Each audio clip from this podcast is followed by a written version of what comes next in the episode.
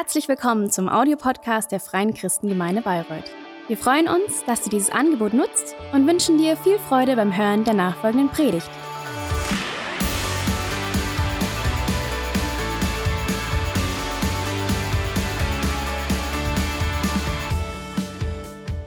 Ich liebe ja diese Gemeinde. Und ein Grund, weswegen ich diese Gemeinde liebe, ist, dass sie sehr genau weiß, wie die Schrift auszulegen ist. Würde sie das nämlich nicht wissen, dann könnte ich nicht hier stehen. Gottesdienst ist Feier. Und im Neuen Testament steht, lass den alten Sauerteig nicht in der Feier, schmeißt ihn aus der Feier raus. Damit ist aber der Sauerteig des Brotes gemeint und die Feier ist das Passa. So, also ich darf hier predigen. Einige von euch wissen, dass ich seit vielen, vielen Jahren in einem Arbeitskreis bin, in einem ökumenischen Arbeitskreis, der sich mit Gemeindeaufbau beschäftigt. Und dort arbeite ich zusammen mit evangelischen und katholischen Theologen und Laien. Und auf einer dieser Teamsitzungen haben wir uns mit dem nächsten Treffen beschäftigt, das unter dem Heiligen Geist stehen sollte. Und in diesem Treffen sind wir angelangt beim, beim Punkt Geistesgaben. Aha, werden die Bibelfesten sagen, Kolosser, nee, Entschuldigung, 1. Korinther 1, Kapitel 12 bis 14. Und das ist richtig. Um diese Geistesgaben geht es heute. Und das ist der dritte und letzte Teil unserer Predigtserie Geistreich. In dieser Sitzung habe ich einen lieben alten Bruder etwas provozierend gefragt, wann er denn in seiner 40-jährigen Dienstzeit als Pfarrer jemals das Korinther-Problem hätte. Da hat er mich gefragt, welches ich meinen würde, welches wäre das denn das Korinther-Problem? Er hat gesagt, nun jenes, dass in den Zusammenkünften und in den Gottesdiensten der Korinther-Gemeinde eine Ordnung reinkommen musste, weil so viele Propheten reden wollten und dazu so viele Auslegungen von Zungenrede vorhanden waren, dass man das alles gar nicht unterbringen konnte. Und Paulus hat die Gemeinde gemahnt, dort eine saubere Regel reinzubringen, alles in Ordnung zu halten. Und der Gerhard lächelte etwas süßsauer und meinte, er habe in seiner gesamten Amtszeit in seiner Dienstzeit nie ein Problem mit zu viel prophetischer Rede gehabt, weil es die kaum gab in all den Gemeinden, in denen er Pfarrer war. Er war nicht nur er betrübt, sondern ich war auch betrübt. Einmal, weil ich so eine dumme Frage gestellt habe, so provozierend. Aber ich war auch betrübt, wie groß der Unterschied ist zwischen mancher Gemeindepraxis, und ich nehme jetzt unsere gar nicht so absolut raus, der Unterschied zwischen der Gemeindepraxis heute und der Gemeindepraxis in der Korinthergemeinde, der ist so eklatant in diesem Punkt.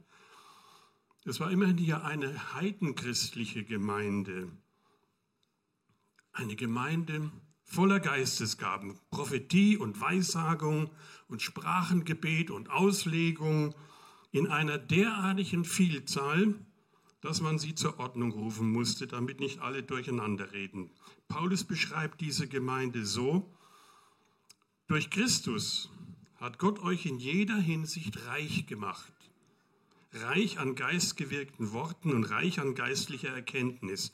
Er hat die Botschaft von Christus, die wir euch gebracht haben, in eurer Mitte so nachhaltig bekräftigt, dass euch nicht eine von den Gaben fehlt, die er in seiner Gnade schenkt. Kann sein, dass Charismen, das ist der andere Ausdruck für Geistesgaben, für Gnadengaben,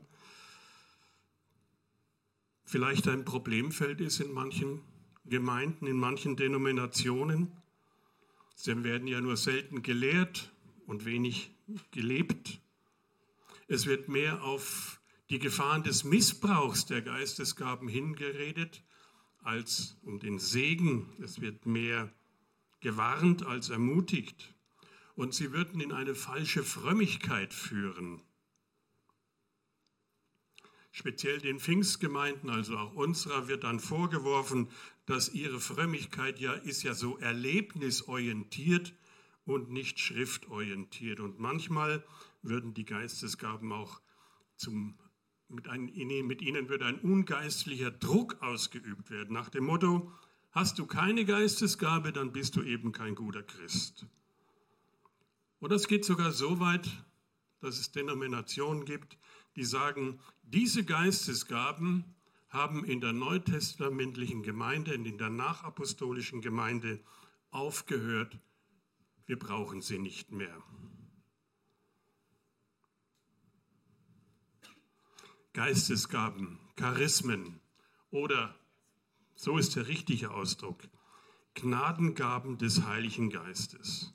Und die biblischen Quellen, die sind gar nicht so groß. Wir haben sie euch da mal hingeschrieben. Ich hoffe, ihr könnt das lesen.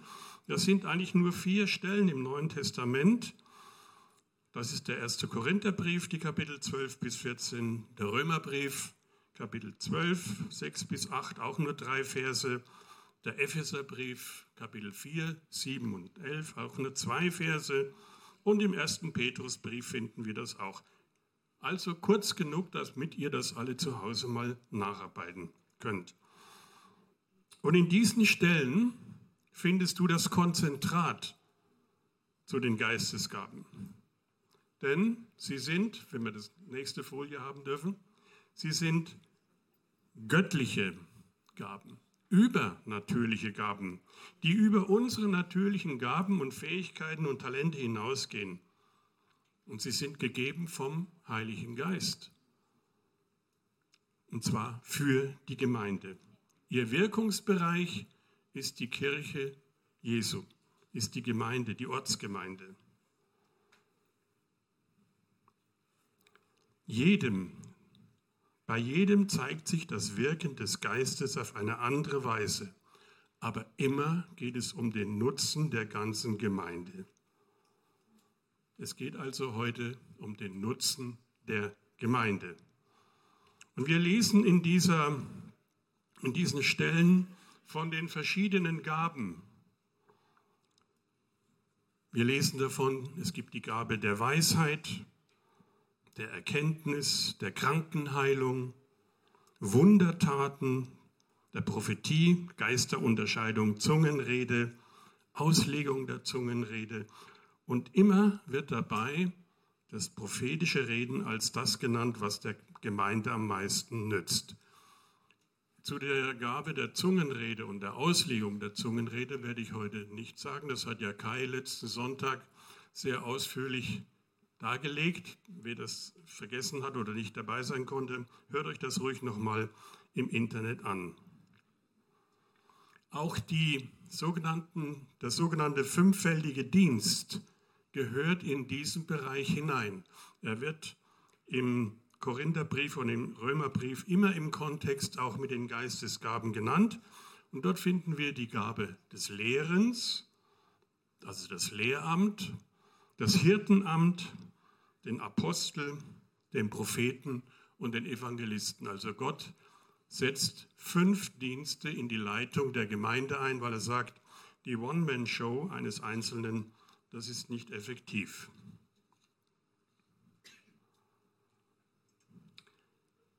Die Gnadengaben, sie sind gegeben vom Herrn der Gemeinde und sie sind als Gnade geschenkt. Sie sind unverdient. Das heißt das Wort Gnade, es ist unverdient. Du kannst dir die Geistesgaben nicht kaufen, du kannst sie nicht bestimmen. Der Geist teilt sie zu, nach seinem Ermessen. Und diese Zuteilung des Geistes nach seinem Ermessen, das dürfte immer die bessere sein als das menschliche Ermessen. Es sind Geschenke, göttliche Geschenke. Und darum ist ihr Wert gar nicht hoch genug anzusetzen. Und darum steht es uns auch nicht zu, zu entscheiden, ob ich diese Geschenke will oder nicht. Was Gott schenkt, das möchte ich haben, weil es die Geschenke Gottes sind und weil das immer etwas Gutes ist. Es sind Geschenke, die der Gemeinde nützen sollen, um die Heiligen zum Dienst auszurüsten, damit wir alle im Glauben wachsen damit wir eine Reife erreichen, deren Maßstab Christus selbst ist in seiner ganzen Fülle, damit wir mündige Christen werden, damit die Gemeinde zu einer liebenden Einheit zusammenwächst, damit wir Trost, Ermutigung, Ermahnung und Hilfe empfangen, damit die Gemeinde mehr und mehr aus der Kraft des Heiligen Geistes lebt und damit sie stark ist gegen die Angriffe der Feinde und geschützt ist gegen Irrlehre von innen und außen und dass sie die Kraft und die Vision empfängt und lebt, den Auftrag der Gemeinde.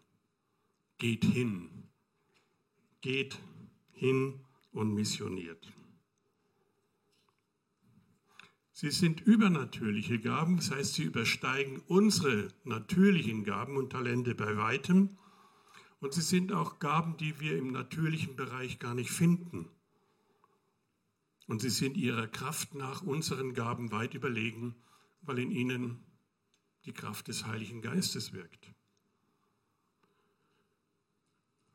Weisheit, ja, okay. Also ich bilde mir auch ein, ein, ein bestimmtes Maß an Weisheit zu besitzen.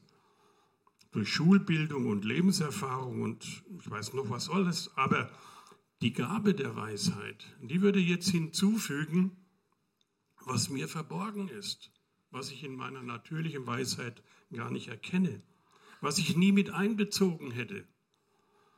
Und sie setzt vielleicht Prioritäten nach Gottes Maßstab und definiert manches Ziel ganz neu. Die Gabe der Weisheit bringt die Weisheit Gottes in die Gemeinde. Erkenntnis, die Gabe der Erkenntnis, ja, Erkenntnis habe ich auch. Also mein Verstand ist durchaus in der Lage, die Worte Gottes, eine Predigt, die Schrift zu erkennen und zu interpretieren. Aber die Gabe der Erkenntnis, die richtet die Gemeinde darauf aus, Christus zu erkennen und stückweise in sein Bild verwandelt zu werden. Die Gabe des Glaubens. Ja, Glauben habe ich auch. Wissend, dass dieser, dieser Glaube ein Geschenk Gottes ist. Ich glaube an den lebendigen Gott, ich glaube an Christus, seinen Sohn, ich glaube an den Heiligen Geist, an die Erlösung durch das Kreuz, an die Auferstehung und ich glaube an das ewige Leben. Aber die Gabe des Glaubens, das ist die, die Berge versetzt, die die unbegrenzten Fähigkeiten Gottes als Realität nimmt und die die Gemeinde darin mitnimmt und ermutigt und führt. Unbegrenzte Fähigkeiten, das ist der Glaube an Wunder, Heilungen, Tode auferwecken, Dämonen austreiben. Und zum Wesen dieser Gaben gehört, dass sie für alle Heiligen da sind, für alle Brüder und Schwestern in der Gemeinde. Nicht der Einzelne erhält alle Gaben, aber jeder Einzelne erhält Gaben.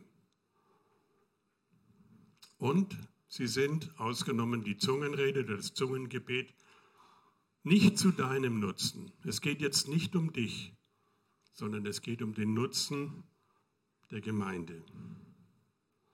Ich will diese Gaben gar nicht so einzeln betrachten und jetzt auseinanderklamüsern, wo hört Weisheit auf und wo fängt Prophetie an und was ist Erkenntnis und was ist alles in den Wundern enthalten und so weiter. Darauf will ich gar nicht so eingehen, sondern ich will auf etwas eingehen, auf einige Aspekte eingehen, die oft untergehen und die auch zum Teil falsch gelehrt werden über die Geistesgaben. Das erste ist, es gibt in der Gemeinde Jesu keine Obergrenze dafür, wie viele Gaben in seiner Gemeinde vorhanden sind. Jesus will, dass alle Gaben vorhanden sind. Er will die Fülle, er will den Reichtum, er will, dass jeder Gläubige Gaben hat. Überreich soll seine Gemeinde sein.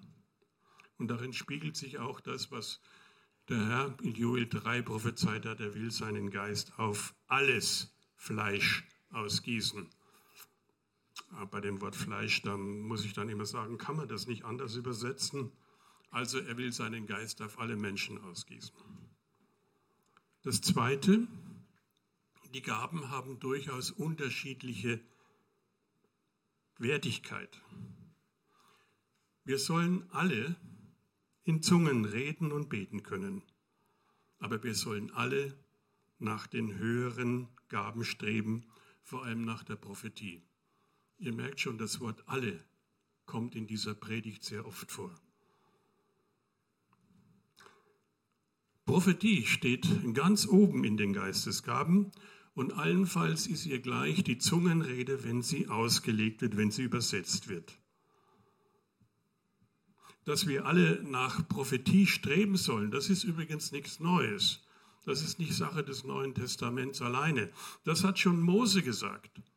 In 4. Mose, da wird er einmal äh, angesprochen, dass da Leute sind aus dem Volk Israel, zwei oder drei Leute, die prophetisch reden. Und er sagt dazu, wenn nur das ganze Volk des Herrn zu Propheten würde, wenn nur der Herr seinen Geist auf sie alle legte. Warum zählt die Prophetie zu den höheren Gaben? Warum hat sie die Pole Position? Ist es besonders schwer, die Gabe der Prophetie zu bekommen? Weil man sich vielleicht stufenweise von niedrigeren Gaben zur höheren emporarbeiten muss, weil man sich erst stufenweise annähern muss, weil man erst studieren muss oder zig Workshops besuchen muss. Nichts von alledem. Die Gabe der Prophetie hat den gleichen Zugangsweg wie alle anderen Geistesgaben. Ihr höherer Wert liegt alleine darin, dass sie für die Gemeinde den höchsten Nutzen hat, weil sie sich an alle richtet, allen Hilfe, Ermutigung, Ermahnung und Trost gibt. Von daher steht der Prophet, also die Person des Propheten, nicht über denen mit Zungenrede oder sonstigen Gaben, allein das, was er durch den Heiligen Geist ausspricht, das hat den größten Nutzen. Und das Dritte, die Vielzahl der Gaben in einer Gemeinde ist nicht nur Reichtum, sie hat auch einen anderen Grund. Das, was der Heilige Geist über die Propheten in die Gemeinde hineinspricht, was er über die Zungenauslegung in die Gemeinde hineinspricht, was die mit Erkenntnis und Weisheit begabten Geschwister in die Gemeinde hineintragen, was die Apostel lehren. Es muss in der Gemeinde geprüft werden, ob es wirklich von Gott ist. Und die Prüfung steht immer auf drei Säulen. Ist das, was gesagt wird, gut? Ist es Gott wohlgefällig? Ist es vollkommen? Ist es in Übereinstimmung mit der Schrift? und wird es durch andere Begabte bestätigt.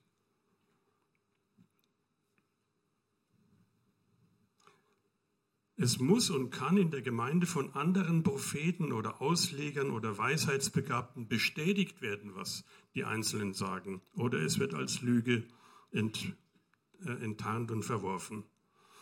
Es ist deswegen auch, deswegen auch unsinnig, zu sagen, wir wollen einen Propheten in unserer Gemeinde, wir wollen einen Weissager in der Gemeinde, wir wollen einen, der begabt ist mit Erkenntnis. Das ist nicht biblisch.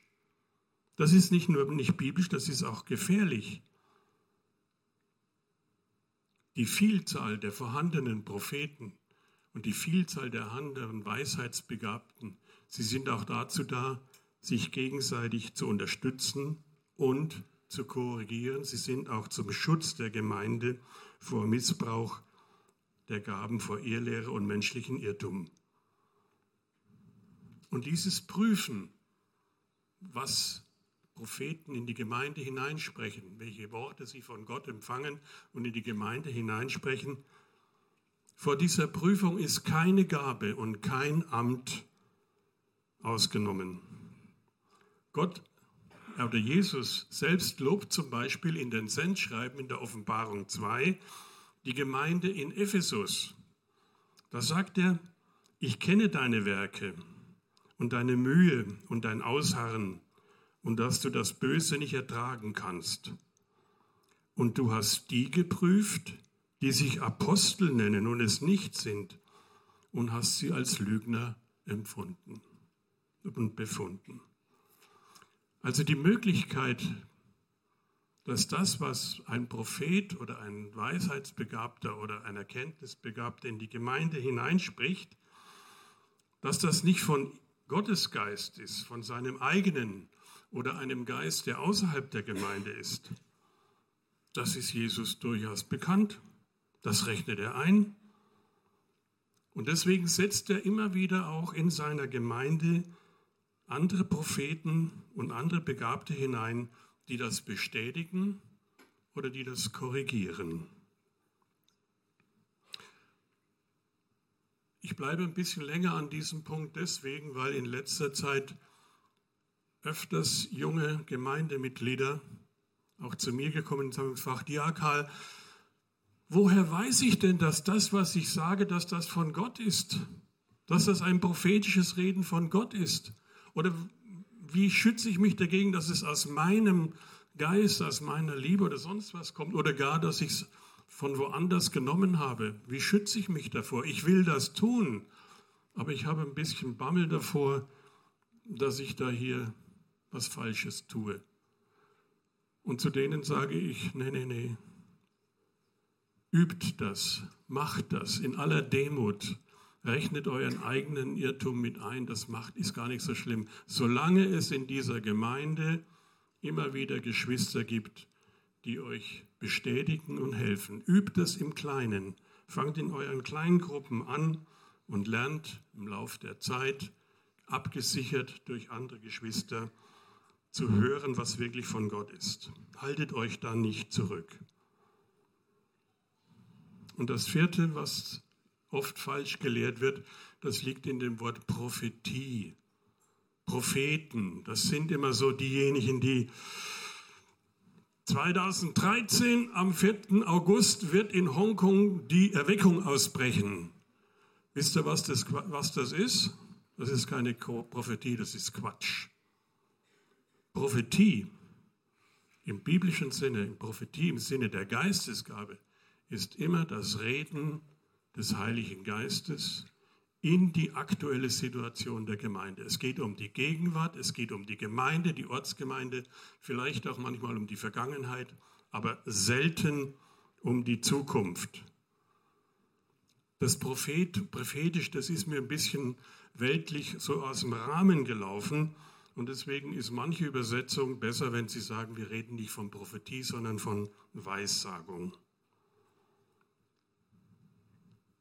Denn es ist tatsächlich ein Problem, oder es kann ein Problem sein mit Prophetie.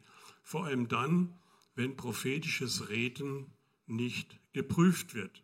Und ein Feld, wo das ausufert, weil es nicht geprüft wird, ist momentan eben das Internet. Und wenn ihr euch mal die Mühe macht, oder lasst es lieber bleiben, und schaut mal im Internet nach und googelt äh, Prophetie und Corona, also das wird euch erschlagen. Solche Pandemien, solche Notzeiten sind solche Endzeiten, die werden dann immer bemüht, ist das jetzt die Endzeit?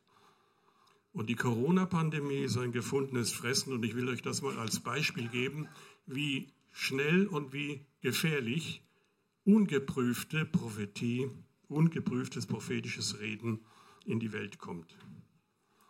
Da wird behauptet, dass schon die Offenbarung, das Neue Testament, Corona voraussagt und vorhergesagt hat und dass wir demnach mittendrin sind in der Abfolge der apokalyptischen Reiter. Denn nach Offenbarung 6, Vers 2, da tritt der erste apokalyptische Reiter auf und dieser Reiter hat einen Siegeskranz auf dem Kopf oder eine Krone. Aber da steht nicht Corona. Siegeskranz Corona. Nein, da steht das griechische Wort Stephanos. Aha, also die Offenbarung spricht nicht von Corona, sondern sie spricht von Stephanos. Aber wenn man sich die Mühe macht und jetzt in eine andere Sprache wechselt, zum Beispiel ins Lateinische oder, oder ins Spanische, dann steht an dieser Stelle tatsächlich das Wort Corona und Eureka, wir haben es, die Offenbarung sagt Corona voraus. Und weil dieser Reiter auch noch einen Bogen hat, der erste apokalyptische Reiter einen Bogen hat mit einem Pfeil, dann ist doch der Pfeil, was ist denn der Pfeil dann? Natürlich die Injektionsnadel, da habt ihr es doch. Wenn ich diesen Schwachsinn folge, dann ist also der erste apokalyptische Reiter durch und jetzt kommt der zweite apokalyptische Reiter. Was macht er? Der trägt ein Schwert und bringt den Krieg auf die Welt und die Menschen werden sich gegenseitig hinschlachten. Natürlich seht ihr doch, guckt doch mal nach Ukraine, da habt ihr es doch. Also der zweite apokalyptische Reiter ist auch schon durch und dann kommt der dritte und der bringt die Teuerung ins Land und das Weizen, das Kilo Weizen wird jetzt einen Tageslohn kosten. Haben wir doch, ist doch alles teurer geworden, oder? Ja, bloß steht da dummerweise drin, dass dieser dritte apokalyptische Reiter Öl und Wein in Ruhe lassen soll. Das ist natürlich doof. Das ist natürlich ein bisschen doof, weil Öl ist auch teurer geworden. Und äh, Sonnenblumenöl kriegst du überhaupt nicht mehr. Passt so nicht ganz in die Prophetie rein dass die Wissenschaftler in den 60er Jahren bei der Entdeckung dieser Viruskrankheit, dieser neuen Viruskrankheit, einen Namen gesucht haben. Und dann haben sie das äh, Mikros Elektronenmikroskop, das Bild angeschaut und haben gesehen, dass dieses Virus so sechs, acht, neun kleine Spikes hat, so Dornen, die im, Nanomil, im Nanobereich sind. Und das sieht aus wie ein Kranz. Und deswegen haben sie das Ding Corona genannt. Und manche Gemeinden sind begeistert von solchen Propheten, die sagen, hallo, die Offenbarung sagt Corona voraus. Eben nie geprüft worden. Ganz nebenbei, wenn ich das mache, wenn ich mich dem anschließe, dann komme ich in ein ziemlich gefährliches Wasser hinein. Wenn ich Stephanus, die Krone, als etwas Übles ansehe, dann frage ich mich, warum Jesus den standhaften Gemeinden in den Sendschreiben diese Krone prophezeit hat, diese Krone zugeschrieben hat. Und dies ist die gleiche Krone, dieses gleiche Corona, mit der Petrus die Herde Gottes krönt. Da wird nicht Segen, sondern Fluch in die Gemeinden gebracht. Kann also nicht ganz stimmen. Zurück zu den Geistesgaben. Ich will mich nicht davon heute damit aufhalten, mit Fragen wie, wie bekomme ich das? Wie ist der Zusammenhang mit Taufe, mit Geistestaufe, äh, mit Wiedergeburt? Braucht man dazu jemanden, der einen die Hand auflegt und wer ja wer? Ähm, woran merke ich, dass ich eine Gnadengabe bekommen habe? Und so weiter und so weiter. Ich lasse das heute mal weg und ich will den ersten Schritt in der Betrachtung der Geistesgaben hier vor den zweiten setzen. Jetzt.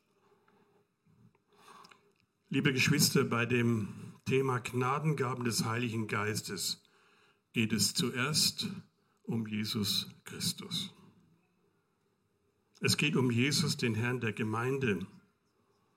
Es geht um den Gekreuzigten, es geht um den Auferstandenen den herrschenden Christus und es geht um sein Bild von Gemeinde als Gemeinschaft der Heiligen, die Gemeinschaft der Kinder Gottes, die Gemeinschaft seiner Nachfolger und seiner Jünger. Es geht um sein Evangelium, das hinausgetragen werden soll durch die Gemeinde. Und es geht darum, dass diese Gemeinde auf einem festen Grund steht. Zur Ehre und zum Ruhm Gottes.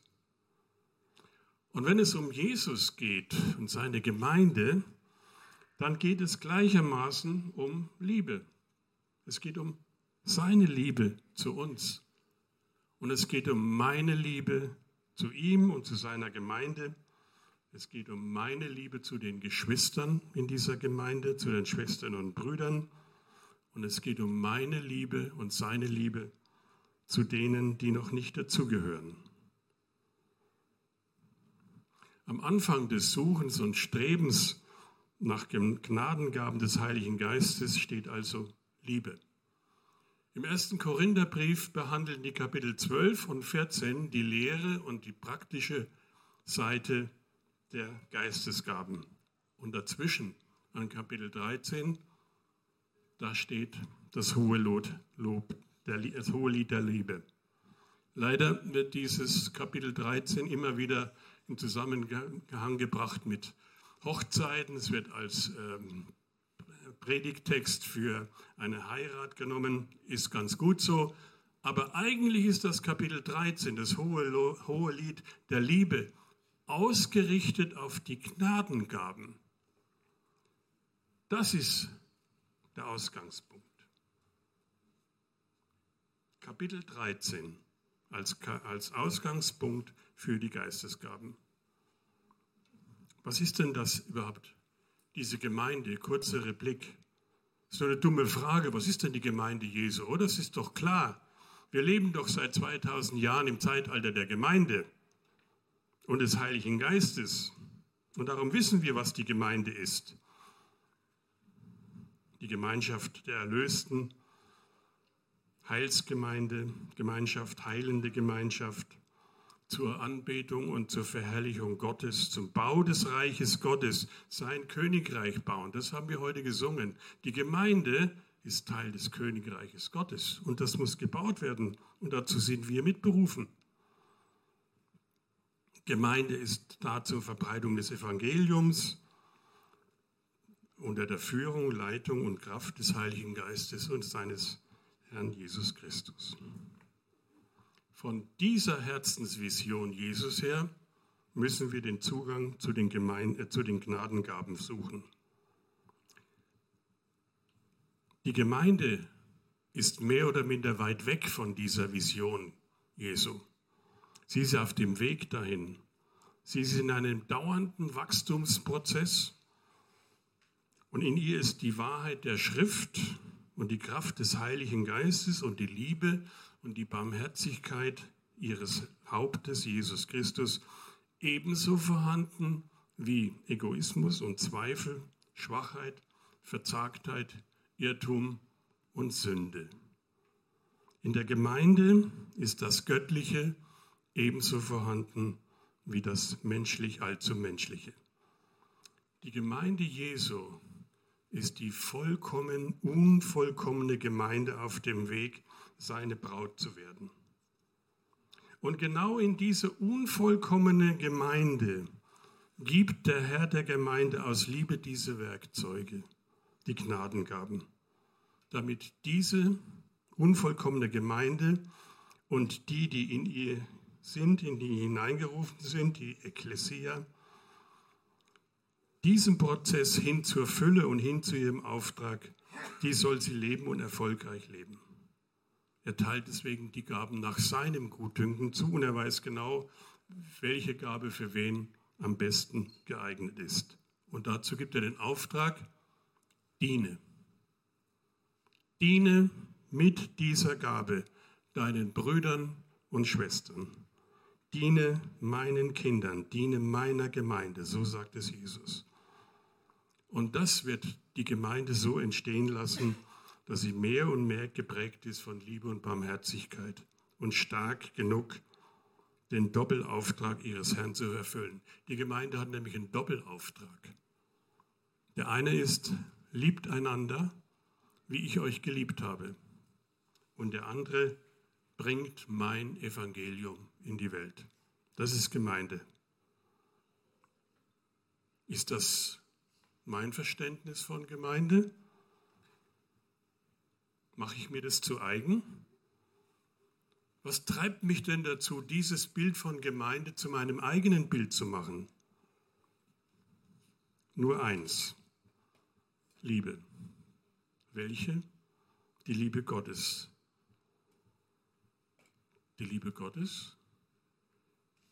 Hallo, die Liebe Gottes ist doch ausgegossen in unsere Herzen, oder? Die Liebe Gottes ist ausgegossen in unsere Herzen, ebenso wie der Heilige Geist uns gegeben ist. Und beides im Vollmaß. Wenn die Schrift davon spricht, dass wir den Heiligen Geist haben, dann haben wir nicht so ein kleines Stück bekommen von ihm, dann haben wir ihn komplett bekommen, 100 Prozent. Da hält Gott nichts zurück. Und wenn er sagt, ich habe die Liebe Gottes ausgegossen in eure Herzen, dann haben wir die komplette Liebe Gottes. Und die sind hier irgendwo unten drin, da oder wo, ich weiß nicht wo, und tümpeln da vor sich hin. Haben wir sie deswegen bekommen? Nein. Sind wir voll Liebe und voll Geist und tatenlos? Nein. Die Liebe Gottes und der Heilige Geist in mir, die wollen raus. Sie wollen meine Liebe werden. Sie wollen mein Geist werden. Und ich öffne mich ihnen und bete um sie und erlaube ihnen, mich zu leben mehr und mehr. Am ersten Sonntag über diese Serie hat Christine Billy Graham zitiert. Und sie hat gesagt, es ist nicht die Frage, wie viel ich vom Heiligen Geist habe, sondern es geht immer um die Frage, wie viel der Heilige Geist von mir hat. Er ist zu 100 Prozent da. Wie viel von mir hat er? Und das kannst du übertragen auf die Liebe.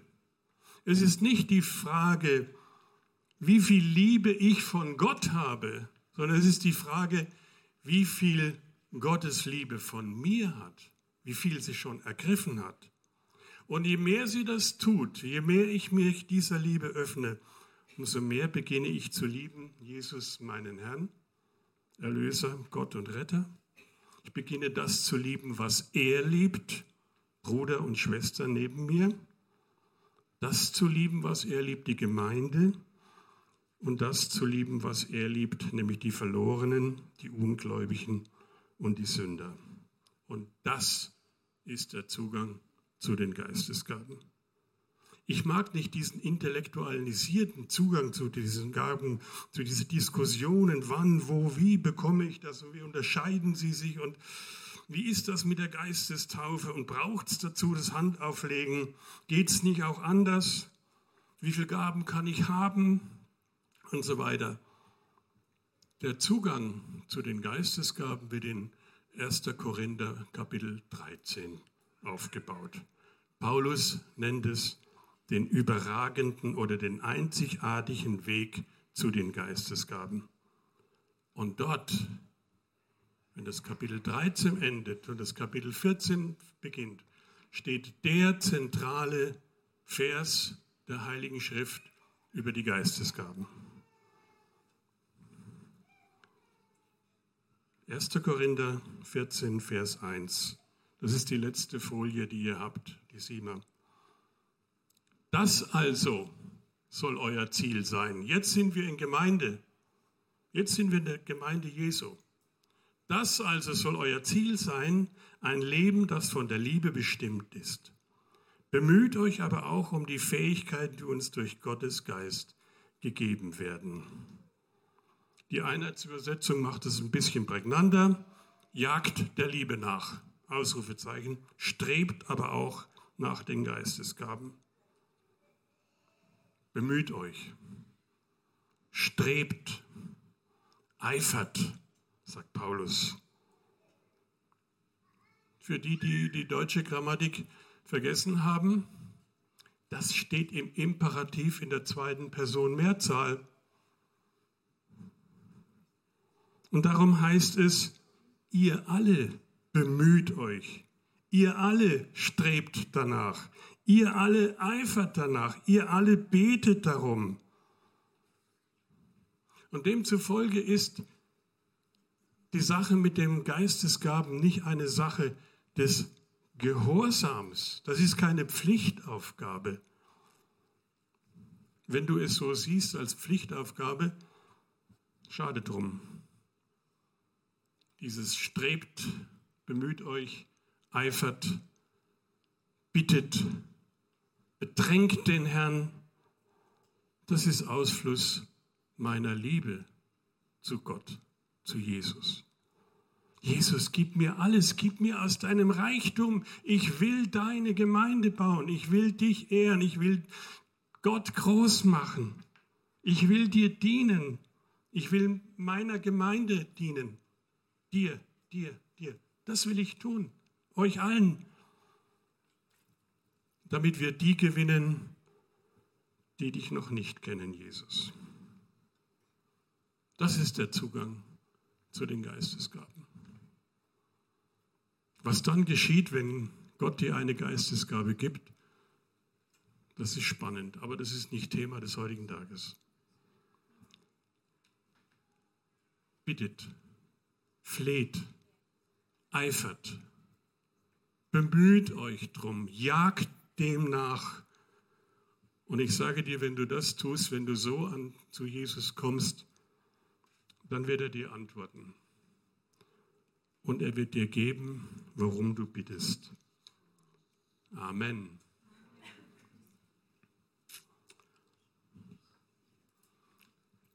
Ihr Lieben, ich habe eine Vision. Und die möchte ich euch teilen, mitteilen.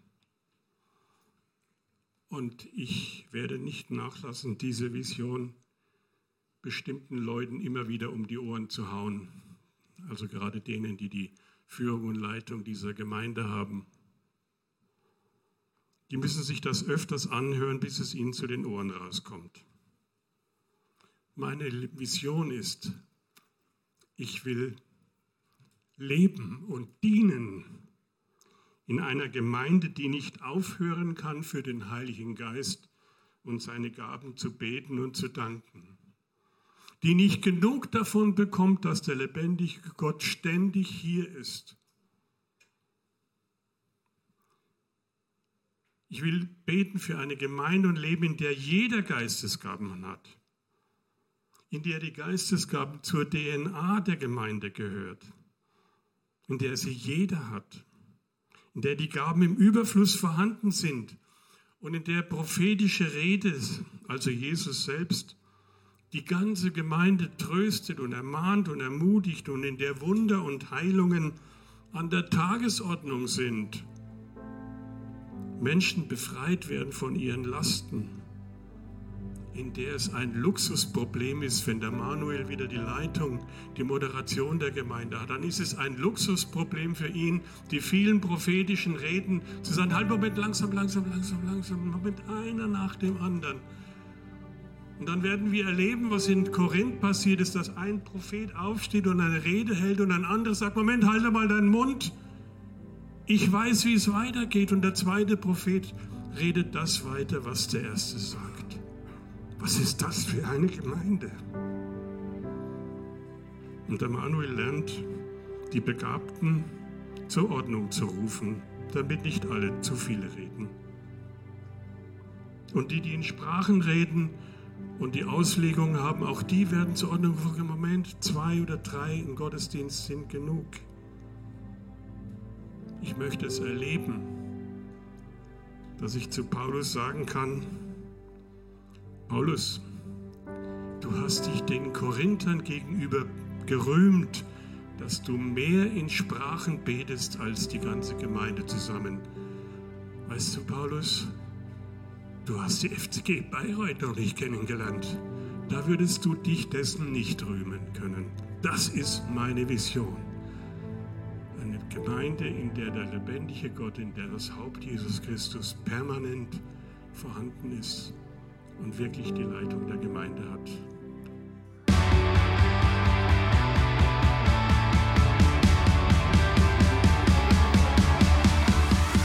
Hat dir die Predigt gefallen? Gerne kannst du sie mit Freunden teilen oder uns einen kurzen Kommentar hinterlassen. Noch mehr würden wir uns aber freuen, dich persönlich kennenzulernen. Du bist herzlich eingeladen, einen unserer Gottesdienste am Sonntag zu besuchen. Alle Infos findest du unter www.fcg-bayreuth.de. Dort kannst du uns auch eine persönliche Nachricht schreiben, wenn du mehr über ein Leben mit Jesus erfahren möchtest oder andere Fragen zum christlichen Glauben hast. Bis zum nächsten Mal. Ade!